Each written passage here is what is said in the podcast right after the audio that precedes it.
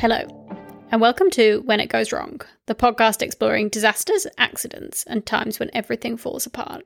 I'm Jasmine, your host, and on this two part series, we'll be discussing the 1999 Columbine High School massacre, in which two boys attempted to bomb and then shoot students at their school. Alongside this, we'll also be touching on two linked events the Oklahoma City bombing in 1995 and the Virginia Tech shooting in 2007. So, this is part one of this two part series. Before I jump in to all the details, I'll do my usual reminders at the beginning of the show. Uh, do follow me on Instagram. I'm at When It Goes Wrong Pod over there, and I'd love to see you. And then, and then, yeah, let's go into this. This is one that I have been really fascinated with, with for a really long time. But I just, I think I don't say it enough. But we have to remember when we're talking about sad things like this, we talk about them for a reason because hopefully we've learnt a lot from them. And hopefully by like talking about it and understanding it more it means that we can prevent stuff like this happening in future right? So yeah just just to add a bit of positivity before we go down the uh, quite depressing rabbit hole into this saga many I, I need to start i'm going to start putting trigger warnings at the beginning of these episodes. Many many for this. Suicide drinking violence death all of the above. So yeah just keep that in mind before we start talking about it and I'm going to do this episode, well, there's two parters slightly differently. So I'm going to start with the actual event. So the actual shooting, the massacre, everything like that. And then talk a bit about uh, the Oklahoma City bombing, which influenced it. And then a bit about Eric and Dylan and kind of who they were. And then on next week's episode, we will talk about their motivations, why they did it, why we think they did it, uh, lots of kind of analysis of the event. And then we'll also touch on the Virginia Tech shootings in the second episode as well. So that's hopefully the split that we will go with. But yes, let's start at the top uh, and go back to the day itself which was April 20th, 1999. And Eric Harris and Dylan Klebold got up very early, as usual, near six o'clock to head to school. And it was actually four days later than they planned to do their massacre. Uh, they originally wanted to do it on the 16th, which was the anniversary of the Oklahoma City bombings.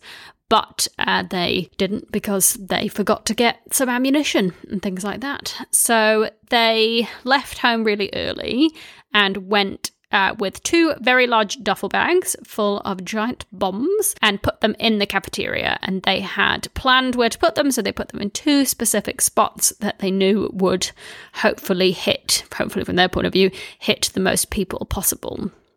So yeah, they this was like super early in the morning. I always found that I found that weird when I I lived in America and I went to school there for a year and a bit and the days like school starts so early over there. I found it very odd um, that school started at like seven, but not not the case uh, in most of the rest of the world. But yes, so they were up super early, and no one noticed. You know, no one. It wasn't odd that they were up that early. Uh, they used to sometimes do bowling that early, which makes sense for a certain film title. And so, yeah, so they did that first. And then once they had dropped those bags off, they drove kind of slightly out of town and they missed all the morning classes that they would normally go to. And they put two backpacks full of pipe bombs and propane bombs in a field nearby.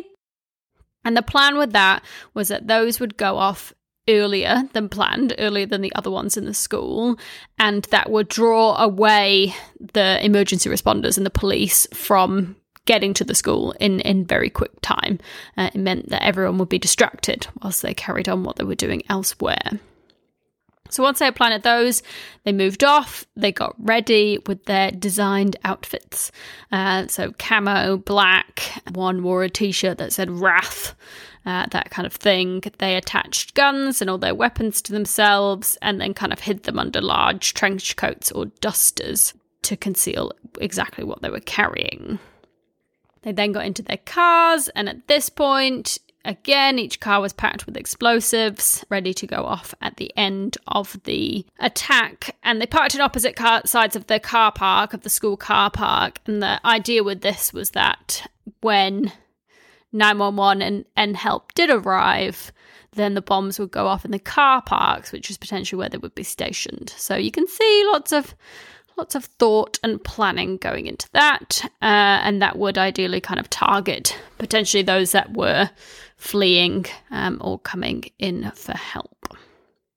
On their way in, Harris saw a guy called Brooks Brown when he got out of his car. And Brooks Brown was a guy that he'd had a few disputes with, and we'll talk about those later. But he had recently kind of resolved some of them. And so it was reported that Eric told Brooks that nothing matters anymore and to get out of the school now. And Brooks Brown didn't really like think much of it because, as we'll talk about, they clearly talked a lot of questionable things. So you just kind of thought it was weird, but then carried on with your day. So he headed out. And so what they decided was that after careful planning, that the bomb, the first bomb that they planned in the cafeteria, should go off at the busiest lunchtime, lunchtime A at 11:14. Again, a weird point for those of you that didn't go to school in America.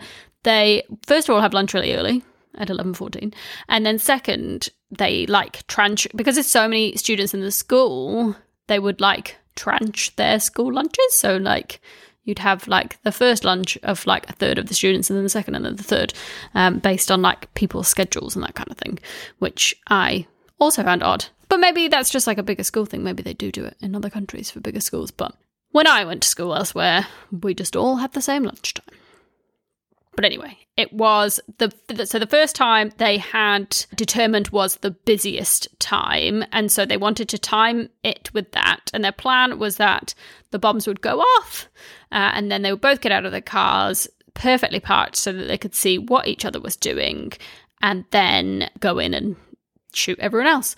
So they got out of their cars. It was clear that the bombs had not gone off but that didn't stop them from continuing on. So, on the entrance to the school, they started shooting people and they killed a few people that were sitting outside the school. And it took a it took a while for people to kind of understand what was happening. So they thought it was potentially a paintball gun, senior prank, that type of thing. Uh, they didn't really realize exactly what was happening, but soon the reality became clear. Harris and Klebold started throwing pipe bombs, and generally there was havoc everywhere. People knew that the two gunmen were shooting, and obviously everyone panicked as much as they could. And so students, teachers all kind of tried to flee throughout the building, get out, hide, all of that type of thing. The first act that the boys did was to go towards the cafeteria and check on the bombs, which had failed to detonate and they kind of like prodded them and stuff and see saw if they could kind of get them working, but they didn't. Uh, so they just kind of threw some pipe bombs around instead. Also, just to note, I kind of debated for ages whether I should say boys or not, or men. But they were, I mean, I think one of them was only just 18. And for the majority of the story that we're going to talk about, they were a lot, lot younger. So I'm going to go with boys, but you know what I mean the, the gunmen.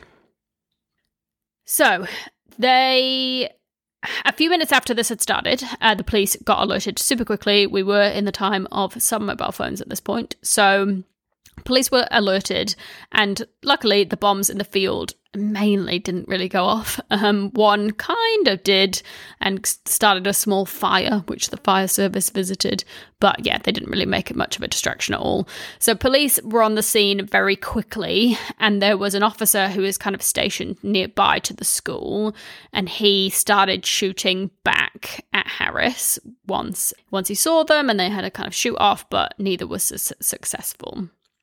And clearly, at this point, just absolute total panic in the school itself. Um, students were had either managed to run run out and were successfully evacuated, but they were hiding. They were hiding in tables, cupboards. Uh, some had had gone into locked um, offices and, and locked the door, or barricaded the door, uh, all of that type of thing. So it was really clearly an absolutely terrifying time for everyone that was still in the school. Um, and they just seem to, both the boys just seem to be kind of firing randomly around everything, sometimes hitting people, sometimes just kind of firing into empty rooms and stuff.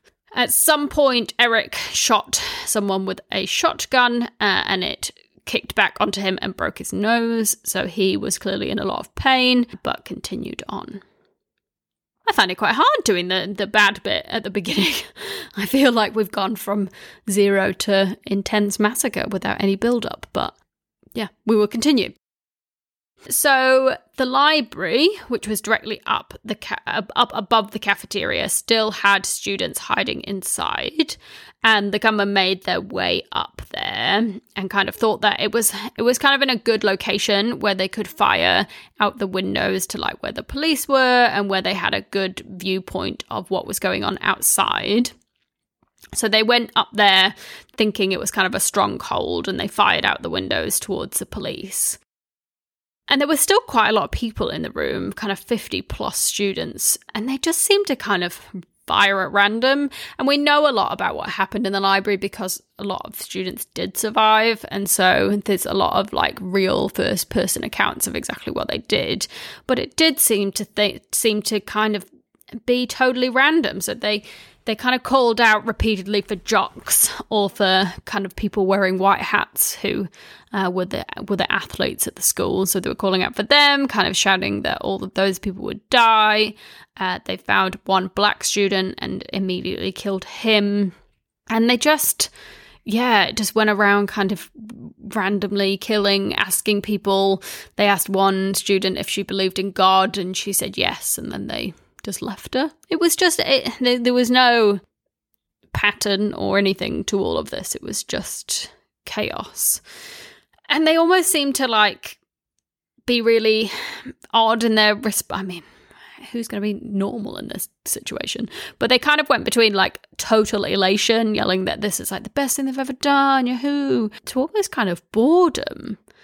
And so by 12 pm, 45 minutes after this had started, again, they just seemed, I don't know, bored or like just down off the off the kind of really manic bit. They this was like their quiet period they say as part of the attack. And they just kind of wandered empty halls. Um, they've set fire into a cupboard um, which as they then walked off a teacher ran out and put it out. They fired randomly back into empty classrooms went back down to the cafeteria again and tried to get the bombs to go off, kind of firing at them, throwing pipe bombs at them, playing around.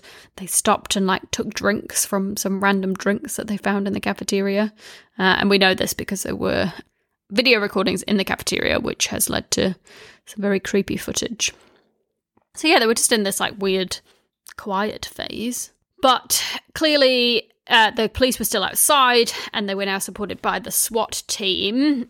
And they thought that there was potentially an active gunman and hostages inside. So they, they did the plan of how to how to tackle this by looking at that and going, okay, there's hostages inside. We're not going to storm the school. We're going to go slowly and so they focused on kind of getting people out, trying to trying to get as many people as they could away from the school, but they didn't they didn't storm it in any way.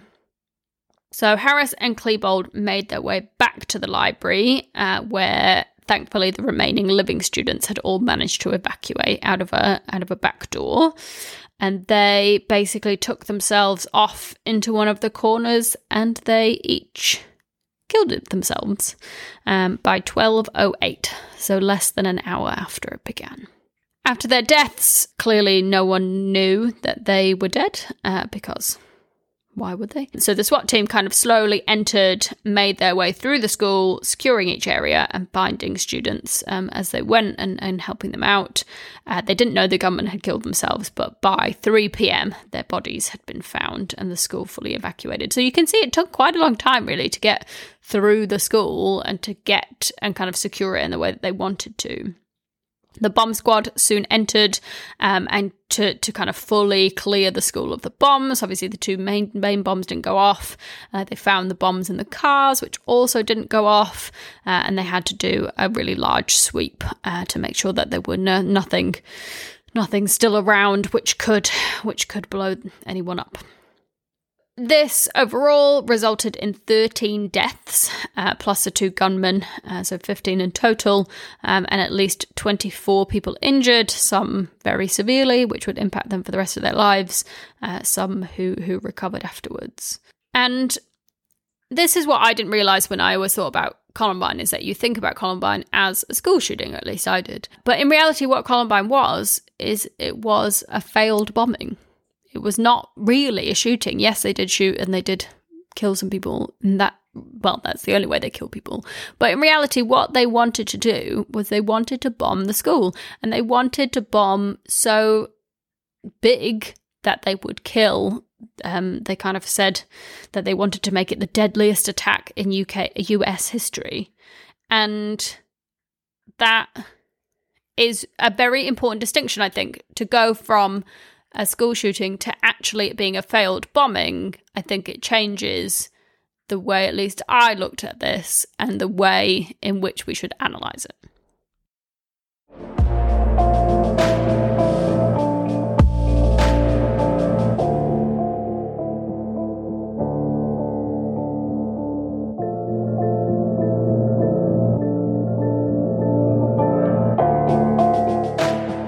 So, speaking of bombing, and before I go into Eric and Dylan, which I will do, and their kind of background and motivation, I wanted to talk about one of the, their defining moments in their lives and potentially the main inspiration for this attack, which was the Oklahoma City bombing.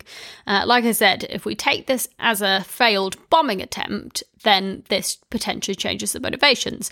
And the Oklahoma City bombing was a huge event which happened in 90 yeah, 95, so only four years before this. And clearly, they do reference it quite a lot in their writings and stuff, but clearly influenced them and, and, and inspired this because this was at a pretty form formational. Is that a word? Pretty fundamental. Oh nope. Um, a pretty important time in their in their kind of growing up, and so it was 95 this happened in 99 so we're talking you know 14 15 they would have been so yeah i think it's an important thing for us to cover and yes another another very sad story to be honest so, the Oklahoma City bombing was done by two men, Timothy McVeigh and Terry Nichols, who met during US Army training. And they were influenced by two big events, potentially ones I'll cover in future, but we will see. Uh, the first one being Ruby Ridge, in which there was an 11 day standoff between police and a man called Randy Weaver, which was very much about kind of they'd gone to um, like serve an arrest warrant on them or do a search, something like that, and then they basically like created this big standoff um, in terms of. Sorry if you can hear the cat meowing. Um, in terms of what what had happened, and then as part of the standoff, it actually led to his wife and his son both being killed by an FBI sniper, which was clearly very sad. If you haven't read the book Educated by Tara Westover, I highly recommend it. Not linked to this at all, but it is that talks about Ruby Ridge, and it's an excellent book. So I do recommend that. Um, and then uh, Waco. They were also inspired by Waco, in which a religious sect had a 51 day standoff with the FBI, who again wanted to come in and search the compound for weapons. Uh, and the FBI eventually kind of tried to gas the people inside, which resulted in this huge fire, and basically everyone died. So there were 76 deaths. And these two events were seen by the two bombers as kind of the government overstepping its bounds, the government's trying to make to have too much power and to have too much control over private citizens.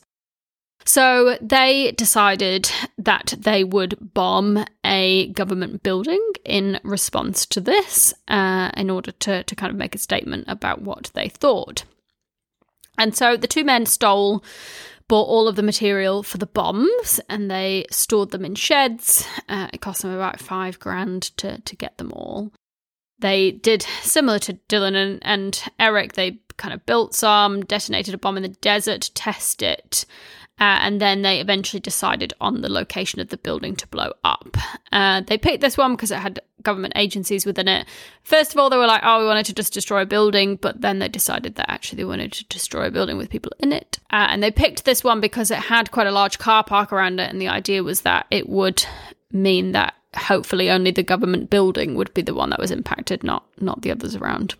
They built that bomb and in a van, and it was huge absolutely huge. So it's th- it had 13 barrels in this van, and each barrel weighed nearly 500 pounds. So you can see the just sheer amount of explosives and fuel and material and everything that they had within this bomb. Then on April 19th, 1995, at 9 a.m., McVeigh drove to the building where Nichols had stashed a getaway car in the car park. And he had a load of propaganda and stuff within his car that kind of like spouted his cause. Quotes like, When the government fears the people, there is liberty. When the people fear the government, there is tyranny. And he lit the five minute and the two minute fuse on his bomb and then basically ran out and drove away. And that bomb ended up going off and it ended up killing 168 people, with many more hundreds being injured. And most actually weren't just from the bomb itself, but from the building collapsing, because um, the bomb kind of hit the bottom columns and then it caused the whole building to collapse. And it was just really sad. It was a really sad one because it was like a like a crash in the bottom, like right near where the bomb went off. So yeah, it was just all very um, very sad. But luckily, the two were picked up very quickly because they left a lot of evidence in the van and evidence of renting it, all that kind of thing. Uh, and McVeigh was sentenced to death and executed in 2001. Uh, and he was the first federal death in almost 40 years for done by the federal government. Uh, Nichols, who obviously built the bomb but didn't didn't do the exact bombing, uh, was sentenced to life in prison with no chance of parole. And so you can see that this was like clearly a very important event in Eric and Dylan's lives, and Harris especially saw this as this kind of like amazing act that had been done by these other people, and this thing that he very much wanted to improve on in terms of how many people he impacted. So, yes, let's dig into the backstories then on Eric and Dylan.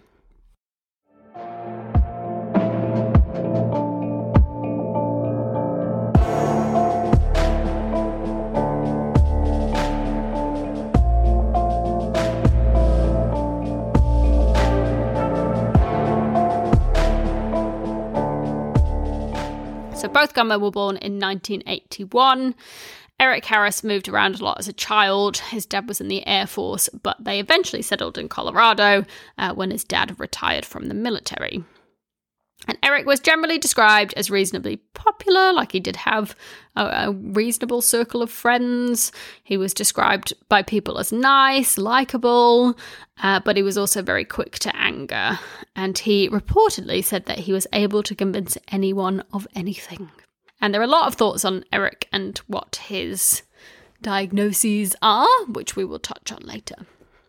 Dylan Klebold, on the other hand, was born and grew up in Colorado. His parents were religious and he grew up going to the Lutheran church with them. And Eric and Dylan met each other in the seventh grade and grew closer throughout the years until their junior year of high school. Junior year, for those not American, it's like year 11. It's like the second to last year.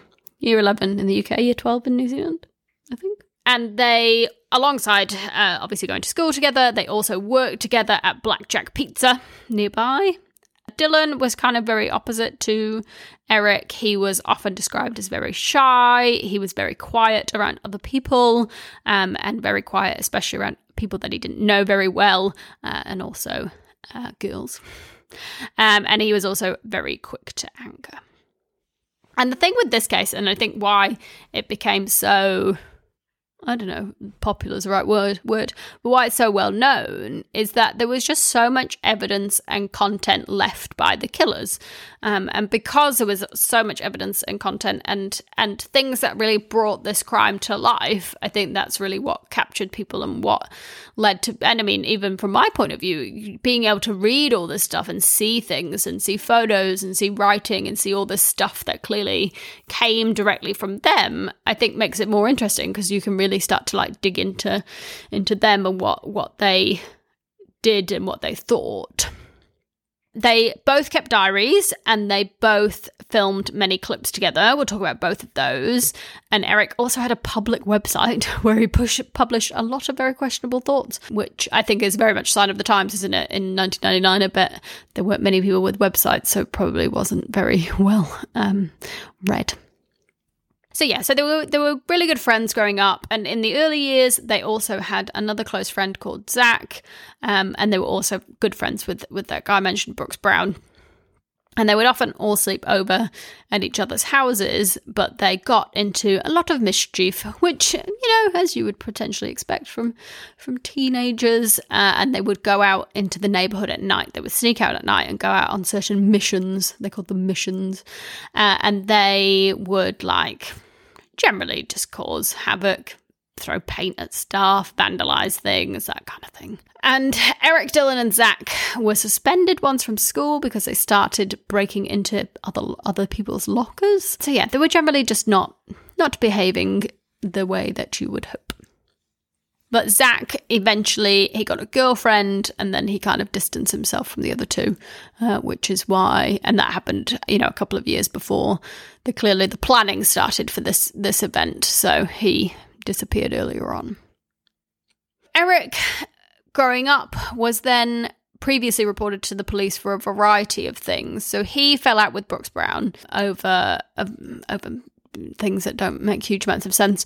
Um, and he broke Brooks's car, I think. And then Brooks went over to Eric's house and kind of told his parents all these things that he was up to. So he was like, "Oh, Eric's, you know, doing all these bad things. They're sneaking out at night. They were drinking a lot of alcohol at that time, that type of thing, and generally being a bit of trouble."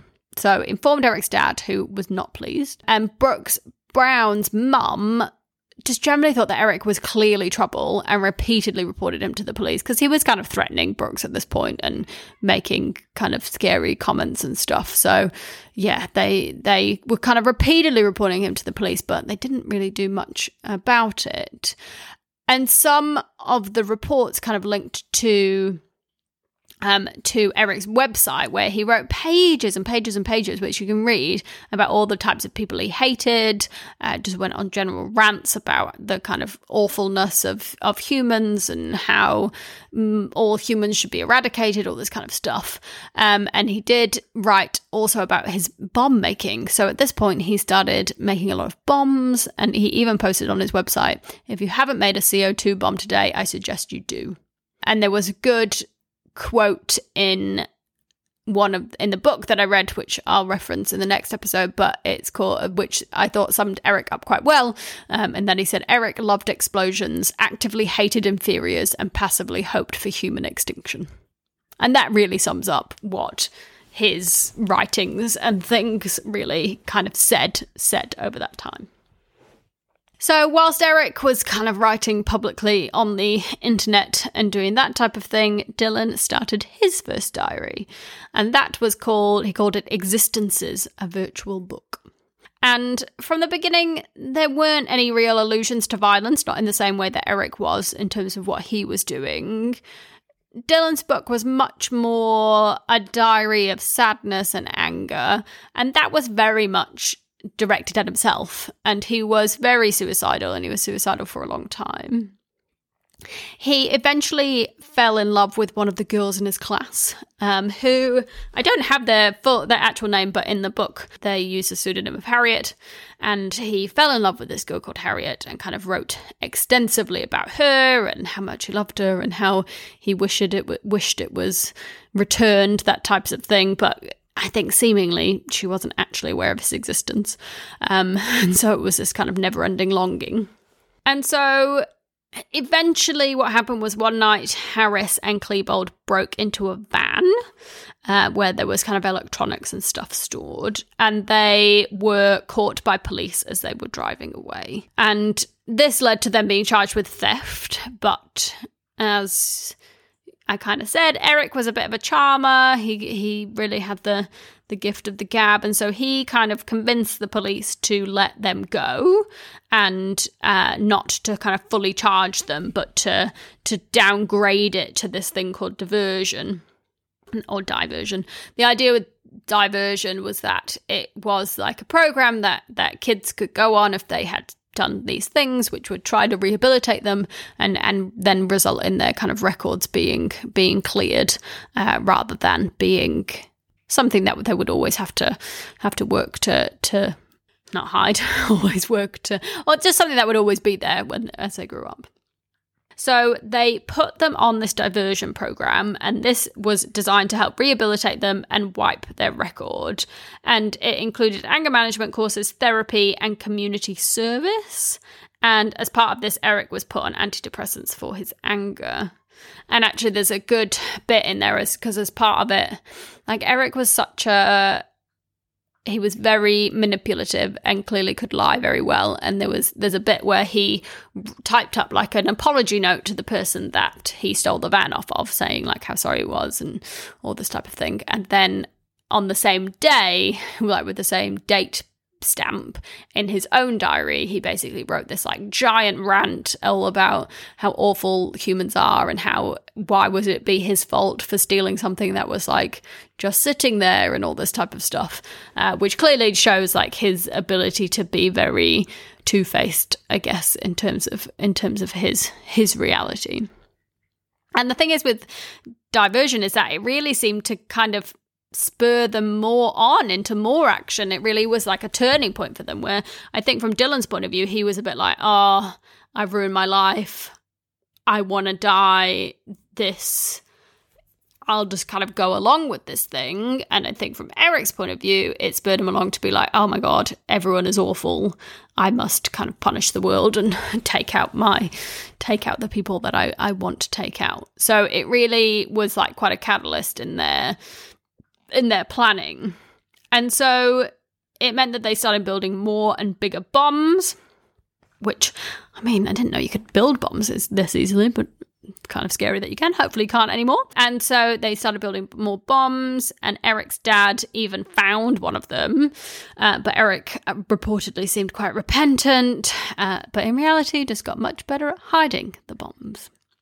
And so clearly at some point in that time, kind of after the diversion and and before 99, they decided that this was is something that they were going to do. And it it's not really when you read their their notes and stuff, it's not like just suddenly like, oh, we're gonna do this. Like today we talked about this and we're gonna do this. It kind of like slowly seeps its way in through through their their talkings. And clearly that makes sense because clearly they were both pushing the boundaries with each other, seeing where they would go, seeing if it was something that they would actually carry out. And so they then started mentioning it more in the diaries, and they referred to it as something called NBK, or Natural Born Killers, uh, which was also a film that they had watched in which a, a similar ish shooting happened. And so, yeah, they, they started calling it NBK and, and referencing it that a lot in their diaries. But it, like it still seems like Dylan did have some kind of good things within him, um, and so he told Brooks Brown of Eric's website, where Eric was talking about these bombs, which other people hadn't. And Brooks told his parents, who rang the police, and the police failed to do anything about it. So there was, Dylan did try to make some type of an attempt to stop it. It seems this was this was quite a while before, but clearly he wasn't totally convinced of, of what was happening. And then Eric soon took that and decided to move from a website into his notebook they started thinking about a year um, in the future. So they kind of picked a date then at that point, a year in the future, uh, and they had a list of all the things that they had to do. So at some point, they managed to acquire the guns that they wanted. Uh, they ended up asking one of their older friends to help them, and they got it from a gun show nearby, which I believe when I was reading about it, that gun shows have like different gun laws to to gun shops, which makes it potentially a lot easier to to get weapons. And so they got all these large weapons.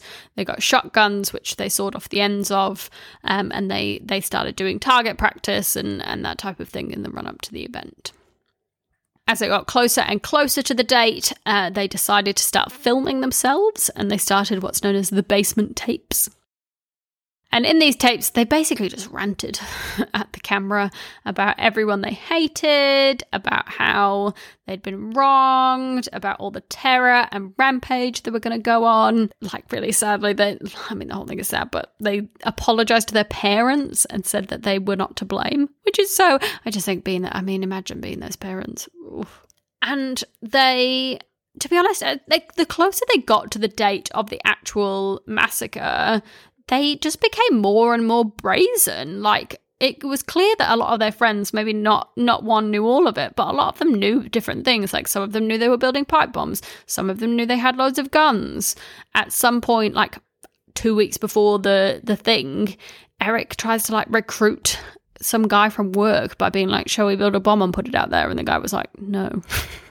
um, so, like, clearly there were warning signs, but but not particularly heeded in this case. And it got closer to the day. They were really close to finishing high school. They they'd done like their finals, um, but like I said, they needed more time to get ammunition. Everything kind of seemed normal. They went to their senior prom. Eric talked to a ma- marine recruiter. Everything was was kind of as it as it was. And then the day began, which I covered at the beginning of the episode. Oh, so yeah, so that was kind of the build up to the day in terms of, of their kind of escalation and, and how they they were influenced and, and what they started writing and building and, and how they how they got there.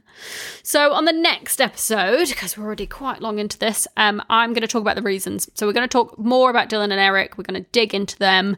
We're going to talk about their motivations, what people have kind of diagnosed them with. Uh, we'll talk about the aftermath of the event. We'll discuss one of the things that followed, like I said, Virginia Tech shootings, and then we'll also talk about what we learned, what has changed, uh, and what hopefully means that this won't happen again. I will cover references in the second episode as well. I think the second episode might be quite long, um, uh, but yes, I'll cover references in the second one as well. Um, there are some really, I read a really good book, um, so keep an eye out for that, uh, and that will be out next week. You don't need to wait two weeks; it will be out next week, so keep an eye out for that. But anyway, thank you so much for listening. Uh, much appreciated as always. Uh, please do follow me on Instagram at when it goes wrong pod um, or drop me an email to when it goes wrong pod at gmail.com. Love hearing from you. love any feedback. Um, love any episode suggestions, anything like that. Uh, so please do drop me a note. Uh, and I'd love to hear what you thought about this episode. And yeah, it's, it's a hard one. But like I say, digging into people's psyches, I think sometimes is quite interesting. Thank you all so much.